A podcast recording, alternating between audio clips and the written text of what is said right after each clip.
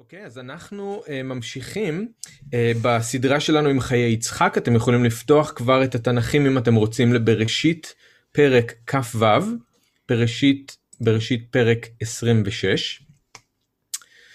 Uh, בזמן שאתם uh, פותחים את התנכים אני רק רוצה להזכיר בפעם הקודמת היינו בפרק כ"ו והיום אנחנו מסיימים אותו אז בפעם הקודמת uh, אלון לימד אם אתם זוכרים uh, ראינו שבגלל הרעב אה, שהיה בארץ יצחק התכוון לרדת למצרים אבל אלוהים התגלה אליו בדרך והבטיח לברך אותו להקים דרכו את ברית אברהם. הוא אמר לו להישאר איפה שהוא נמצא ולא לרדת למצרים ויצחק באמת מציית. הוא נשאר בגרר וזאת הייתה ההצלחה של יצחק. אבל ראינו אם אתם זוכרים שמיד אחרי ההצלחה בא הכישלון. מצד אחד יצחק ציית לאלוהים, נשאר בגרר, אבל מצד שני במקום לבטוח באלוהים שהוא יגן עליו שם הוא עשה בדיוק את אותה טעות כמו אבא שלו אברהם ושיקר לגבי רבקה שהיא אחותו כדי לנסות להציל את עצמו ממוות. יום אחד אתם זוכרים אבימלך מסתכל מהחלון רואה מה שהוא רואה והשקר מתגלה ואבימלך מזהיר את כל אנשי גרר שלא ייגעו ביצחק או ברבקה. ואם אתם זוכרים נקודה חש... חשובה כמו שאלון אמר הפחד הזה של יצחק הוא בכלל לא היה מוצדק נכון? זה לא התממש. אף אחד באמת לא ניסה להרוג אותו ואף אחד לא ניסה לקחת ממנו את רבקה. נקודה חשובה. אז מה שחשוב לזכור מהכישלון הזה של יצחק זה שהשקר שלו לא רק סיכן את רבקה אשתו אלא גם את ההבטחות של אלוהים ואת הברית שהייתה אמורה להתקיים דרך רבקה. אז כשאלוהים מאפשר לשקר הזה להיחשף הוא לא רק שומר על יצחק ורבקה אלא גם על ההבטחות ועל הברית. עכשיו זה קשור לקטע שלנו היום. כי כמו שאנחנו נראה אחרי התקרית הזאת עם אבימלך, ההבטחות של אלוהים מתחילות ממש להתגשם בחיים של יצחק כשהוא נמצא בגרר. אז גרר זה לא רק מקום של הצלחה ושל כישלון, אלא גם מקום ממש של ברכה. אבל בפעם הראשונה הסכנה לא מגיעה מבפנים, אלא מבחוץ. הפעם זה לא יצחק או רבקה שמסכנים את ההבטחות, הפעם ההתנגדות לפועל של אלוהים באה דווקא מאנשים שמסביב. אז אני רוצה שנקרא ביחד, תעקבו איתי, מפסוק 12. ויזרע יצחק בארץ ההיא, וימצא בשנה ההיא מאה שערים. ויברכהו אדוני. ויגדל האיש וילך הלוך וגדל עד כי גדל מאוד. ויהי לו מקנה צאן ומקנה בקר ועבודה רבה ויקנאו אותו פלישתים. וכל הבארות אשר חפרו עבדי אביו בימי אברהם אביו סתמום פלישתים וימלאו מפר. ויאמר אבימלך אל יצחק לך מעמנו כי עצמת ממנו מאוד. וילך משם יצחק ויחן בנחל גרר וישב שם. וישב יצחק ויחפור את בארות המים אשר חפרו בימי אברהם אביו, ויסתמום פלישתים אחרי מות אברהם, ויקרא להן שמות כשמות אשר קרא להן אביו. ויחפרו עבדי יצחק בנחל, וימצאו שם באר מים חיים. ויריבו רועי גרר עם רועי יצחק לאמור לנו המים. ויקרא שם הבאר עסק, כי התעסקו עמו. ויחפרו באר אחרת, ויריבו גם עליה, ויקרא שמה שטנה. ויעתק משם ויחפור באר אחרת, ולא רבו עליה, ויקרא שמה רחובות. ויאמר כי אתה הרחיב אדוני לנו ופרינו בארץ. ויעל משם באר שבע. וירא אליו אדוני בלילה ההוא, ויאמר אנוכי אלוהי אברהם אביך, אל תירא כי איתך אנוכי, וברכתיך והרביתי את זרעך בעבור אברהם עבדי. ויבן שם, שם מזבח, ויקרא בשם אדוני, ויית שם אוהלו, ויכרו שם עבדי יצחק באר. אז אבא יקר, אנחנו רוצים להודות לך על הסיפור הזה, ולהודות לך על הדבר שלך, שהוא תמיד, תמיד, תמיד מחזיר אותנו אליך, מכוון אותנו אליך, עוזר לנו לראות נכון את העולם, אותך, אותנו, אנשים אחרים, עוזר לכוון את הלב שלנו שוב אליך. אז אנחנו מבקשים שגם הערב אתה תהיה איתנו ובכוח הרוח, בחוכמה של הרוח, בהנהגה של הרוח. אתה תפתח בפנינו את דברך, ואנחנו מבקשים שהדבר שלך שוב יכוון את הלב שלנו אליך, יאכיל ויחזק את האדם הפנימי, ויהיה נר לרגלינו ואור לנתיבתנו. אנחנו זקוקים לך ואנחנו מבקשים את הברכה שלך עלינו בזמן הזה, בשם ישוע. אמן. הכוח של אלוהים לברך הוא חזק יותר מהכוח של בני אדם להרוס. זה השיעור שאנחנו לומדים מהטיול הזה עם יצחק בין הבארות, מגרר עד באר שבע, מעסק לשטנה עד לרחובות. אנחנו רואים שבני אדם לא יכולים לעצור את הברכה של אלוהים, לא משנה כמה הם מנסים. וזה שיעור חשוב, וזה שיעור חדש בשבילנו בהקשר של ברית אברהם וההבטחות של אלוהים. כמו שאמרתי בהתחלה, עד היום הסכנה תמיד באה מבפנים. הטעויות והחטאים של אברהם ושרה ושל יצחק ורבקה, הם היו מה שסיכן את הברית. אבל עכשיו, בפעם הראשונה, מי שמתנגד למה שאלוהים מנסה לעשות הם אנשי גרר. בפעם הראשונה הסכנה באה מבחוץ. וכשהסכנה באה מבפנים בגלל טעויות, כישלונות, חטאים, כבר ראינו ועוד נראה שאלוהים ברחמים שלו ובריבונות שלו חובר תמיד את כל הדברים יחד לטובה והתוכנית שלו לא נעצרת. אבל עכשיו, עכשיו אנחנו צריכים לענות על השאלה מה קורה כשאנשים אחרים מתנגדים למה שהוא עושה. מה קורה כשבני אדם מנסים להרוס ואלוהים מנסה לברך? האם הם יכולים להפר את העצה של אלוהים? ומה אותו אחד כמו יצחק אמור לעשות כשאנשים מנסים לחבל בהצלחה שאלוהים נותן לו? אז את התשובה אנחנו מקבלים כאן, בטיול הזה עם יצחק בין הבארות מגרר עד באר שבע. והשיעור שהסיפור הזה מלמד אותנו חשוב גם בגלל מה שקורה כאן עם יצחק, אבל גם כי הוא מכין אותנו למה שיקרה בעתיד עם עם ישראל. והוא חשוב כמובן גם בשבילנו, כי אלוהים מברך ופועל גם בחיים שלנו וגם לנו יהיו מתנגדים. אז, בתחילת הסיפור אלוהים אומר ליצחק, גור בארץ הזאת ואהיה עמך ואברכך. ובסוף הסיפור הוא אומר לו שוב, אל תירא, כי איתך אנוכי וברכתיך. ובין הבטחה להבטחה הוא מקיים. הוא איתו והוא מברך.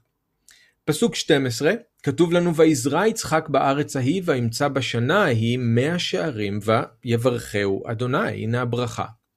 ויגדל האיש וילך הלוך וגדל עד, עד כי גדל מאוד, ויהי לו מקנה צאן ומקנה בקר ועבודה רבה. אז יבול, ויזרע יצחק בארץ ההיא, בעלי חיים, מקנה צאן ומקנה בקר, ועבדים ושפחות עבודה רבה. אז אלוהים ברך את יצחק בהכל. כל מה שהוא עשה הצליח בצורה בלתי רגילה. כתוב ויגדל האיש וילך הלוך וגדל עד כי גדל מאוד. זה כאילו שמשה מנסה בכל הכוח להגיד לנו כמה הוא היה גדול וכבר אין לו יותר מילים איך לתאר כמה גדול הוא היה. ותחשבו על זה שכשיצחק הגיע לשם, הוא כבר היה מאוד עשיר. הוא הגיע עם כל מה שהוא ירש מאברהם, שזה המון. אבל אז הוא המשיך לגדול ולגדול עד שהוא נהיה עצום. יצחק בעצם נהיה לסוג של אימפריה קטנה בתוך גרר, וזה קרה מהר מאוד. אבל תשימו לב שיצחק לא הצליח כל כך בגלל שהוא היה חכם, או בגלל שהוא היה איש עסקים ממולח, או בגלל שהוא היה חקלאי מנוסה, נכון? המקור של ההצלחה כולה הייתה אלוהים. כתוב לנו ויברכהו אדוני. ואני חושב שיותר מהכל אפשר לראות שאלוהים שם את טביעת האצבע שלו על ההצלחה של יצחק במיוחד עם היבול. תשימו לב שזה גם בארץ ההיא וגם בשנה ההיא וגם מהשערים. זה כאילו שאלוהים רוצה להראות ליצחק ולאנשי גרר ללא צל של ספק שהוא, אלוהים, המקור של הברכה ולא אף אחד אחר. מה זה מאה שערים? אז כן, נכון, זאת שכונה בירושלים ומכאן בא השם. אבל חוץ מזה, מה זה אומר הביטוי הזה? אז מאה שערים זה אומר פי מאה. אז יצחק זרע באותה שנה בשדות שלו שם, בגרר, והיבול הניב פי מאה ממה שהוא זרע. עכשיו, זה כשלעצמו כבר נשמע טוב מאוד, אבל בואו נוסיף לזה את הארץ ההיא. הארץ ההיא היא גרר, מקום מדברי באזור באר שבע, אף אחד לא זורע ומוצא שער, מאה שערים בארץ ההיא. Okay? אוקיי? מההיסטוריה אנחנו יודעים שבאותו אזור היו קוצרים אולי פי 25 או מקסימום פי 50 ממה שהיו זורעים, אבל פי 100 זה, זה היה אולי קורה במקומות הירוקים והפוריים ביותר, וגם אז זה היה נחשב למשהו מאוד מיוחד. אבל מאה שערים בארץ ההיא בגרר זה לא משהו מיוחד, זה משהו בלתי אפשרי. אין, זה פלא. אבל יותר מזה, זה לא רק מאה שערים, ולא רק בארץ ההיא, אלא זה גם בשנה ההיא. מה זה בשנה ההיא? איזה שנה? בשנה שבה הוא עבר לגור בגרר, וכמו שאתם זוכרים, זאת הייתה שנה של רעב. הוא היה בדרך למצרים, כי רעב בא על הארץ. בכל מקום היה מחסור באוכל, סביר להניח שלא היו גשמים. Okay? אוקיי? זה המצב. אז זה לא רק שהוא קצר פי 100 בארץ שגם בשנה הכי מוצלחת שלה היו קוצרים אולי פי 50, כל זה קרה בשנה ההיא, בזמן שיש רעב בכל הארץ. אז אלוהים הוא המקור הבלעדי של הברכה הזאת, והוא רוצה שכולם ידעו את זה. אז זה כאילו שהוא שם את החותם שלו על ההצלחה של יצחק. בארץ ההיא, פלוס בשנה ההיא, שווה מאה שערים, שווה אלוהים. עכשיו זאת לא נוסחה שאנחנו יכולים להסביר איכשהו. בארץ ההיא פלוס בשנה ההיא אמור להיות שווה 20 שערים אולי. זה אנחנו יכולים להסביר. אבל אתם יודעים, לאלוהים יש אלגוריתמים משלו, ואנחנו לא צריכים לנסות להסביר איך הוא עושה את זה, אנחנו רק צריכים לבטוח בו שהוא יכול לעשות את זה. ואני לא יודע מה איתכם, אבל אותי זה מעודד שהברכה של אלוהים חזקה יותר מרעב ובצורת, חזקה יותר מהחיים, בלתי מוגבלת, לא תלויה בשום דבר. יש לנו אלוהים שיכול לערוך שולחן במדבר, שיודע לחיות את הנפש שלנו גם ברעב.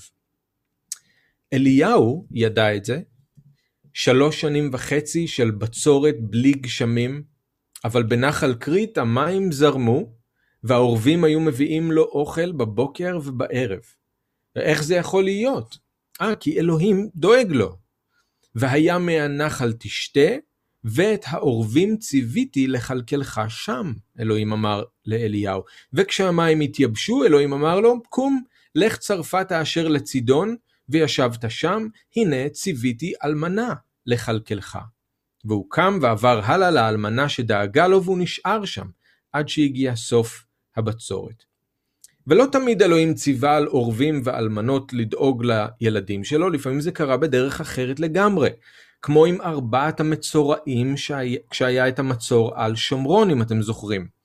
המצב נהיה גרוע עד כדי כך שנשים דיברו על לאכול את התינוקות שלהם כדי לשרוד.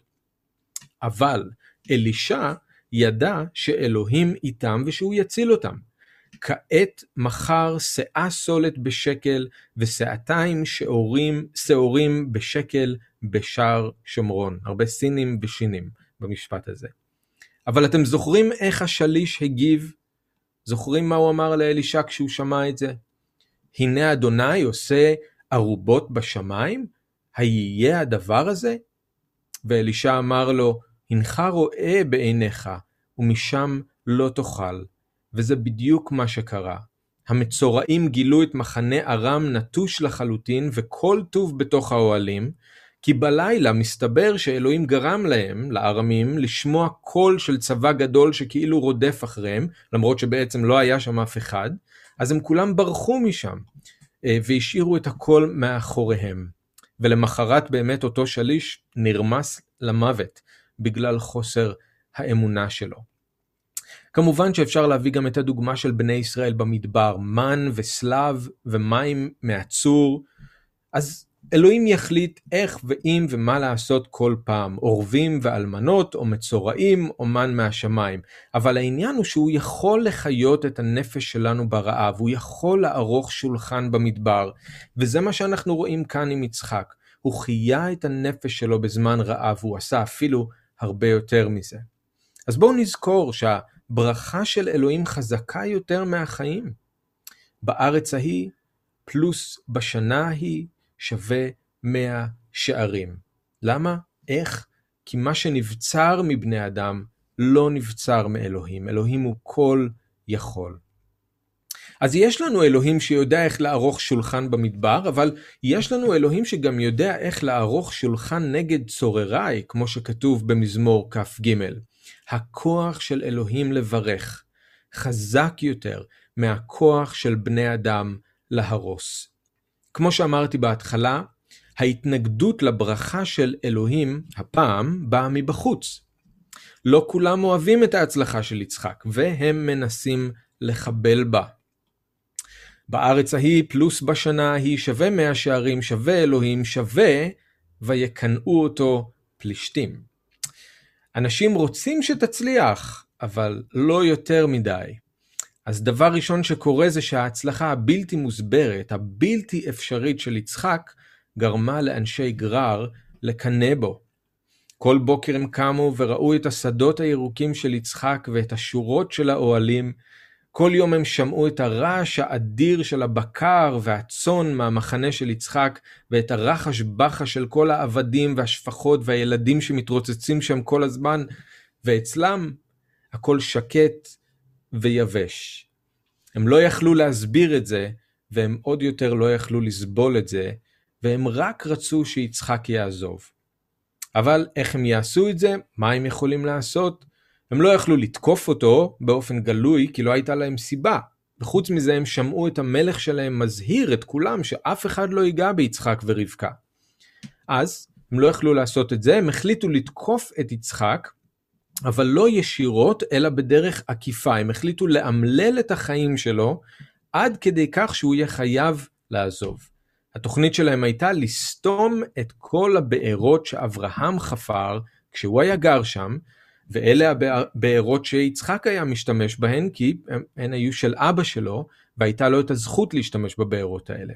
עכשיו, רק כדי להבין כמה זה היה מעשה חמור, מה שהם אמרו, לסתום את הבארות, צריך לזכור שבאזור מדברי כזה, בארות מים זה כמו מכרה זהב. זה היה קשה למצוא איפה יש מים, ואז צריך לחפור את הבאר, ואז צריך לשמור את הבאר. וכל הזמן היו צריכים לחפש בארות חדשות, כי הבארות היו מתייבשות באיזשהו שלב, והיו צריכים מים הרי לא רק ליד המחנה, אלא גם במסלולים, איפה שהיו לוקחים את העדרים לראות. אז היו צריכים הרבה בארות, וכולם היו תלויים בבארות האלה, ואם אין באר, אין חיים, ככה זה היה אז. ותחשבו גם על הכמויות של המים שצריך כל יום בשביל מחנה בסדר גודל כמו של יצחק. צריך מים בשביל כל האנשים, וצריך מים בשביל כל בעלי החיים. המון מים כל יום. ובלי מים אי אפשר להתקיים. ואז באותם ימים המנהג היה שמי שחופר באר בדרך כלל היה נותן לה שם, ואז כולם היו יודעים של מי הבאר. והרועים של אותו אחד שהוא בעל הבאר היו אלה שהייתה להם את הזכות הבלעדית להשתמש בבאר. הם היו יכולים להחליט לשתף מישהו אחר בבאר, אבל זאת הייתה הבאר שלהם. מי שחופר את הבאר הוא בעל הבאר. אז לסתום בכוונה את כל הבארות היה אחד הדברים החמורים ביותר שהיה אפשר לעשות אז. תחשבו מה היה קורה אם ניקח את זה לימים שלנו, מה היה קורה אם אחד השכנים היה מנתק אתכם בכוונה מחשמל וממים, והייתם מחברים שוב והוא היה מנתק אתכם שוב. כן, זה על אותו משקל. אז הם לא עושים שום דבר בגלוי, הם לא מתעמתים עם יצחק, אבל בדרך עקיפה הם מנסים להכריח אותו לעזוב. ולמה? כי הוא עשה להם משהו רע? כי הוא פגע במישהו? לא, פשוט כי הם מקנאים בהצלחה שלו. הוא הצליח יותר מדי, מהר מדי, קרוב מדי, והם לא רצו אותו יותר. ויצחק למרבה הפלא נשאר שמה, למרות כל מה שהם עושים. לא כתוב שהוא התקומם על אנשי גרר, למרות שהוא בטוח הבין מה קורה, וסביר להניח, לא כתוב לנו, אבל סביר להניח שהוא עשה כאן את מה שהוא יעשה בנחל גרר, הוא פשוט חפר שוב ושוב את הבארות שנסתמו, הם, הם סתמו והוא חפר. אז התגובה הראשונה של אנשי גרר לברכה של אלוהים היא קנאה. אבל זה לא נעצר שם. אחרי אנשי גרר, אבימלך בעצמו עושה מעשה. בפסוק 16 כתוב לנו שהוא מגרש את יצחק ואת המחנה שלו באופן רשמי מגרר. ויאמר אבימלך אל יצחק, לך מעמנו כי עצמת ממנו מאוד. אז קודם קינאו ביצחק והתנכלו לו, עכשיו גם מגרשים אותו כי הוא נתפס כאיום. וכמה זה בטח היה מביש באותו יום בשביל יצחק, להיות מגורש ככה לפני כולם כמו איזה פושע, ולמה? רק כי הוא הצליח יותר מדי, מהר מדי, קרוב מדי, ואבימלך התחיל להרגיש מאוים. עכשיו אנחנו נראה בפרק הבא שצלילים חדשים ואחרים נשמעים, כן, מאבימלך ואנשי גרר, אבל ככה לפחות עכשיו הם מגיבים ליצחק ולמה שקורה שם. אז גם כאן, כשיצחק מגורש, אנחנו לא רואים שהוא מתווכח או מתנגד, הוא קם והוא הולך. והוא מתמקם לא רחוק משם בנחל גרר, ממש ליד. עכשיו, למה הוא לא מתרחק יותר? למה הוא נשאר כל כך קרוב לגרר כשכולם כל כך שונאים אותו שם? לא כתוב לנו, אבל אני חושב שזה מאותה סיבה שהוא לא עזב מיד כשהתחילו לסתום את הבארות. אלוהים אמר לו לגור בארץ הזאת. אז הוא עושה את כל מה שהוא יכול כדי לציית ולהישאר. אבל כשאין לו ברירה, הוא עובר משם הלאה.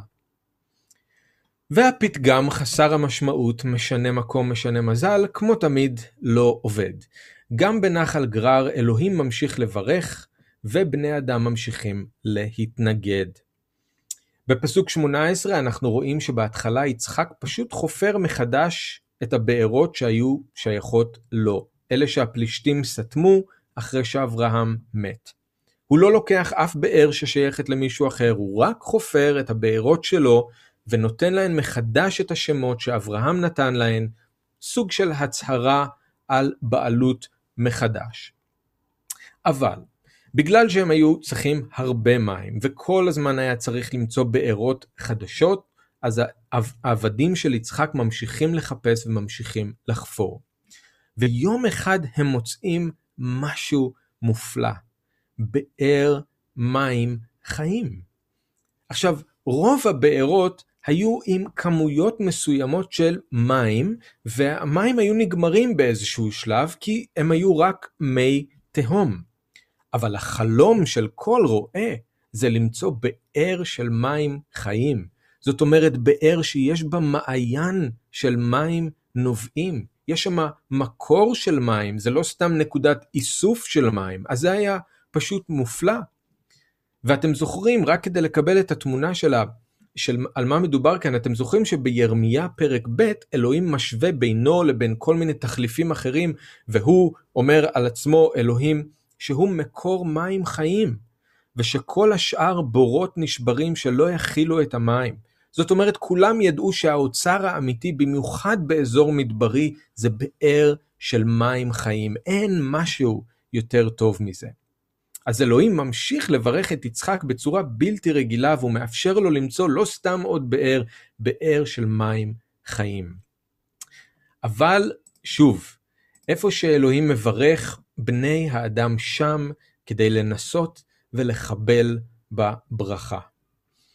כתוב לנו בפסוק 20 שהרועים של גרר שהיו גם אה, באותו אזור רבו עם הרועים של יצחק וטענו שהמים של אותה באר, אותה באר של מים חיים, המים שייכים להם.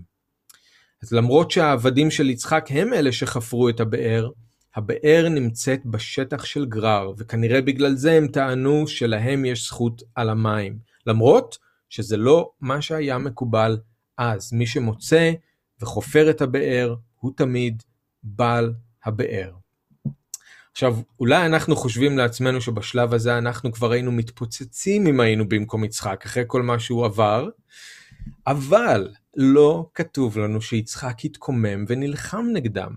רק כשהוא קרא לבאר עסק, שזו עוד מילה למריבה, כי התעסקו עמו, הם רבו איתו, ואחר כך אותו הדבר קורה שוב, הם חופרים עוד באר ושוב מוצאים מים, שוב רואה גרר, רבים עליה, יצחק קורא לאותה באר שטנה, עוד מילה לעוינות או להתנגדות, ואחרי זה הוא פשוט ממשיך הלאה. בפסוק 22 כתוב שיצחק בסוף עבר מנחל גרר למקום אחר, אנחנו לא יודעים בדיוק איפה זה היה, אבל זה עדיין באותו אזור, ואז באותו מקום יש תפנית. הם חופרים עוד באר, אבל הפעם סוף סוף אין מריבה.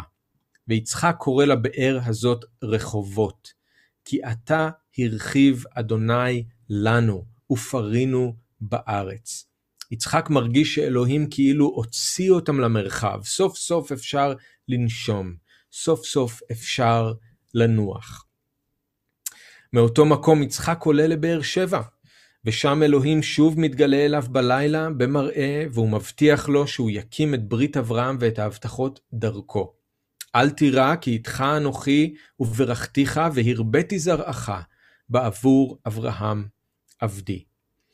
יצחק מבין שהוא צריך להתמקם בבאר שבע, זאת התחנה הסופית במסע הזה, הוא בונה שם מזבח, הוא קורא בשם אדוני, הוא נוטה שם אוהל, אוהל וחופר שם באר.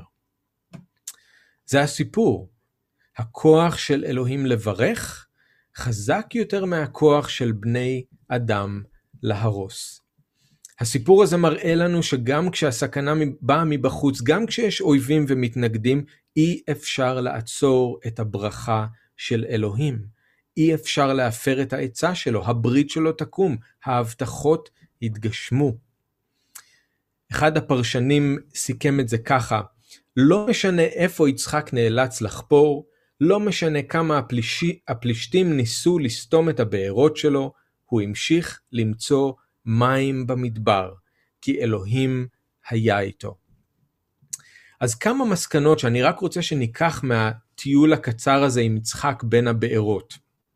קודם כל, כמו שאמרתי, הסיפור הזה חשוב בהקשר של החיים של יצחק והברית שאלוהים כרת עם אברהם. הברית ממשיכה, ההבטחות מתגשמות, למרות ההתנגדות אה, שבפעם הראשונה, כמו שאנחנו רואים, באה מבחוץ. ראינו שבני אדם מנסים בכל הכוח לעצור את מה שאלוהים עושה, הם לא מצליחים. אז זה בהקשר המיידי של יצחק. אבל דבר נוסף, יש חשיבות לסיפור הזה גם מבחינת עם ישראל. אלוהים בחר באברהם כדי שדרכו כל משפחות האדמה יתברכו. אבל מה שאנחנו מתחילים לראות כאן, זה שמשפחות האדמה לא תמיד רואות את הברכה של אלוהים כדבר חיובי. דווקא הברכה של אלוהים מתחילה למשוך אש. דווקא כי אלוהים מברך, יש קנאה והתנכלות ודחייה ומריבה. וזה לא שהבעיה היא באלוהים? ברכת אה, אלוהים היא תעשיר ולא יוסיף עצב עמה, כמו שכתוב, הוא לא מוסיף עצב, הוא נותן אך טוב, כל מתנה טובה ושלמה, אבל הטבע החוטא של בני אדם מגיב לברכה בצורה מעוותת. אלוהים מנסה להראות את הטוב שלו דרך הברית ודרך ההבטחות, אבל אנשים מבינים את זה לא נכון ומקנאים, או מפרשים את זה כאיזשהו איום. עכשיו, אם אתם זוכרים, עם אברהם לא ראינו את זה. הברכה של אלוהים בחיים שלו הייתה הסיבה שאנשים כיבדו אותו, וקראו לו נשיא אלוהים, והיו מוכנים שהוא יגור איתם ויקבור את המתים שלו בארץ שלהם. אבל זה לגמרי משתנה כאן עם יצחק, כאן הברכה של אלוהים עושה בדיוק את ההפך. עכשיו, זה חשוב, כי במובן מסוים, הסיפור הזה של יצחק הוא כמו צל למה שיקרה עם עם ישראל בעתיד. אלוהים יקים עם הצאצאים של יעקב את ברית אברהם, והוא יברך אותם. אבל דווקא הברכה תהיה הסיבה שהרבה עמים ישנאו אותם וירצו להתנכל להם. למשל, מצרים, נכון? כשהברכה של אלוהים התחילה להתממש, זה מה שקרה. כתוב לנו, ובני ישראל פרו וישרצו וירבו ויעצמו במאוד מאוד ותמלא הארץ אותם. זאת התגשמות של ההבטחה במסגרת ברית אברהם. ויקם מלך חדש על מצרים אשר לא ידע את יוסף, ויאמר אל עמו, הנה עם בני ישראל רב ועצום ממנו, הבה נתחכמה לו, פן ירבה, והיה כי תקראנה מלחמה, ונוסף גם הוא על שונאינו, ונלחם בנו, ועלה מן הארץ. מאוד מזכיר את איך שאבימלך רואה את המצב עם יצחק. פרעה פחד שבני ישראל יצטרפו לאויבים שלו ויילחמו נגד מצרים, ממש כמו שראינו עם אבימלך ועם יצחק, הוא הרגיש איום, כי הוא נהיה גדול כל כך. פרעה ניסה לשים על בני ישראל, אחרי שהוא, שהוא ניסה לטפל בעניין הזה, הוא ניסה לשים שרי מיסים, אחרי זה עבודות פרח, אפילו ניסה להטביע את כל הבנים, אבל כל מה שהוא עשה, אם אתם זוכרים, לא הצליח. וכאשר יענו אותו, כן ירבה וכן יפרוץ. אז גם בסיפור של בני ישראל במצרים אנחנו רואים שהכוח של אלוהים לברך חזק יותר מהכוח של בני אדם להרוס. אחר כך זה קרה שוב עם בלק, מלך מואב. זוכרים? ויגר, כן, ויפחד, ויגר מואב מפני העם מאוד, כי רב הוא. ויקץ מואב מפני בני ישראל. ויאמר מואב על זקני מדיין, עתה ילחכו הקהל את כל סביבותינו כלכוך השור את ירק השדה. אלוהים ברך את עם ישראל, אבל הברכה, הברכה גרמה לבלק, למלך מואב, להרגיש מאוים. ואתם זוכרים את הסיפור, איך הוא שכר את בלעם כדי לקלל את ישראל, וכל מה שבלעם עשה זה לברך. שוב, הכוח של אלוהים לברך חזק יותר מהכוח של בני אדם להרוס. אז כל מה שאני רוצה להגיד בנקודה הזאת זה שמה שאנחנו רואים בקטן בסיפור של יצחק, הוא נכון גם בגדול בסיפור של עם ישראל, ואחר כך גם בסיפור של הקהילה. הברכה של אלוהים הרבה פעמים תמשוך אש, ואנשים ועמים ינסו בכל הכוח לעצור את מה שאלוהים עושה, הם ינסו לחבל בברכה, אבל הם לא יצליחו. אלוהים ישלים את כל התוכניות שלו עבור עם ישראל, וישוע ימשיך לבנות את הקהילה שלו על הסלע, ושערי שאול לא יגברו עליה. אוקיי, מסקנה אחרונה. מה שנכון לגבי יצחק ונכון לגבי עם ישראל, נכון גם לגבי כל אחד מאיתנו. כי גם בחיים שלנו אלוהים מברך ופועל, אבל גם בחיים שלנו תהיה התנגדות ויהיו ניסיונות לחבל בברכה. אולי זה כמו עם יצחק, אנשים שיקנאו בכם, או יתנכלו לכם, או ידחו אתכם, אולי זה מלחמה רוחנית, סביר להניח שזה גם איזשהו שילוב של הכל ביחד, אבל אני רוצה שתזכרו, גם בחיים שלכם, הכוח של אלוהים לברך חזק יותר מהכוח של בני אדם להרוס. וכשאני מדבר על הברכה של אלוהים בחיים שלכם או בחיים שלי, אני לאו דווקא מתכוון לברכה חומרית כמו שהיה עם יצחק. הקטע הזה לא בא ללמד אותנו שזה מה שאלוהים תמיד עושה, אלא זה מה שהוא יכול לעשות. אבל הברכה של אלוהים לובשת הרבה צורות.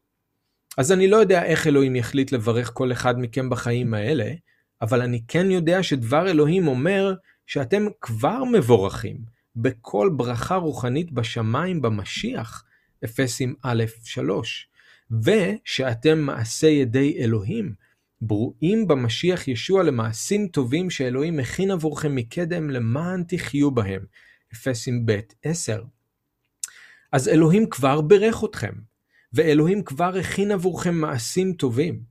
ואם יהיו כאלה שינסו לחבל בברכה, או ינסו לעצור את מה שאלוהים רוצה לעשות בחיים שלכם, אני רוצה שתזכרו שהכוח של אלוהים לברך חזק יותר מהכוח של בני אדם להרוס. אף אדם לא יכול לעצור את מה שאלוהים רוצה לעשות בחיים שלכם. יקנאו בכם, יסתמו לכם בארות, יגרשו אתכם, יריבו איתכם, יגנבו לכם, לא משנה, לא משנה. מה הם יעשו, כמה הם ינסו, הברכה של אלוהים חזקה יותר. ואני רוצה שתשימו לב לדבר חשוב, אני רוצה שתשימו לב איך יצחק מגיב, או יותר נכון, לא מגיב, לכל מה שקורה. יצחק פשוט מאוד כל הזמן ממשיך הלאה, עד שהוא מגיע לרחובות, עד שהוא מגיע למקום שבו אלוהים מוציא אותו למרחב. הוא לא מתנקם באנשי גרר שסתמו לו את הבארות והולך לסתום גם להם את הבארות, וכשאבימלך מגרש אותו הוא לא מנסה להילחם נגדו ולהאשים אותו ולדרוש את הזכויות שלו, ותזכרו שהוא משאיר מאחוריו שדה טוב ועשיר שהניב פי מאה. ובנחל גרר כשהרועים רבים איתו ולוקחים ממנו את הבארות שהוא חפר, הוא לא נלחם איתם. אפילו שהוא מוותר על דבר יקר כל כך כמו באר מים חיים. יצחק לא נתקע בשום מקום. לא בגרר ולא בנחל גרר ולא בעסק ולא בשטנה, הוא פשוט ממשיך הלאה עד שהוא מגיע לרחובות. ואנחנו צריכים ללמוד ממנו, להמשיך הלאה. גם אם מכרסמים לי בהצלחה, להמשיך הלאה. כי אם אלוהים הוא המקור של הברכה, אז לא משנה לאן אני אלך, גרר, נחל גרר או באר שבע, אני אמצא ברכה, כי אלוהים איתי. אף פעם אני לא צריך להרגיש מאוים על ידי אף אחד. אני לא צריך לריב על כל דבר. אם יגרשו אותי ממקום אחד, אני פשוט אמשיך למקום אחר. הבעיות מתחילות כשאנחנו מתחילים להתבלבל ולחשוב שאנחנו המקור של הברכה, שזה בידיים שלנו. אז אנחנו פתאום מרגישים שאנחנו צריכים להילחם נגד כל העולם ולהחזיק בכוח בכל מה שיש לנו, בכל מחיר. לא לתת לאף אחד לקחת מאיתנו שום דבר ששייך לנו, ולריב ולהתנקם. אבל אם אנחנו עוצרים ונזכרים באמת הפשוטה הזאת, שהברכה היא מאלוהים, אז זה משחרר אותנו. זה מוריד מאיתנו לחץ. אם אנחנו זוכרים שאנחנו חיים במציאות הזאת, שבה המשוואה בארץ ההיא פלוס בשנה היא שווה 100, שווה 100 שערים, היא אפשרית, אז אפשר לנוח. תסתמו לי את הבאר, אני אחפור אותה שוב. תגרשו אותי, אני אמצא מקום אחר. תגנבו לי באר של מים חיים, אני אקרא לעסק ואני אמשיך הלאה, עד שאני אגיע לרחובות. כי אני זוכר שהכוח של אלוהים הוא לבר... לברך, הכוח של אלוהים לברך הוא חזק יותר מהכוח של בני אדם להרוס.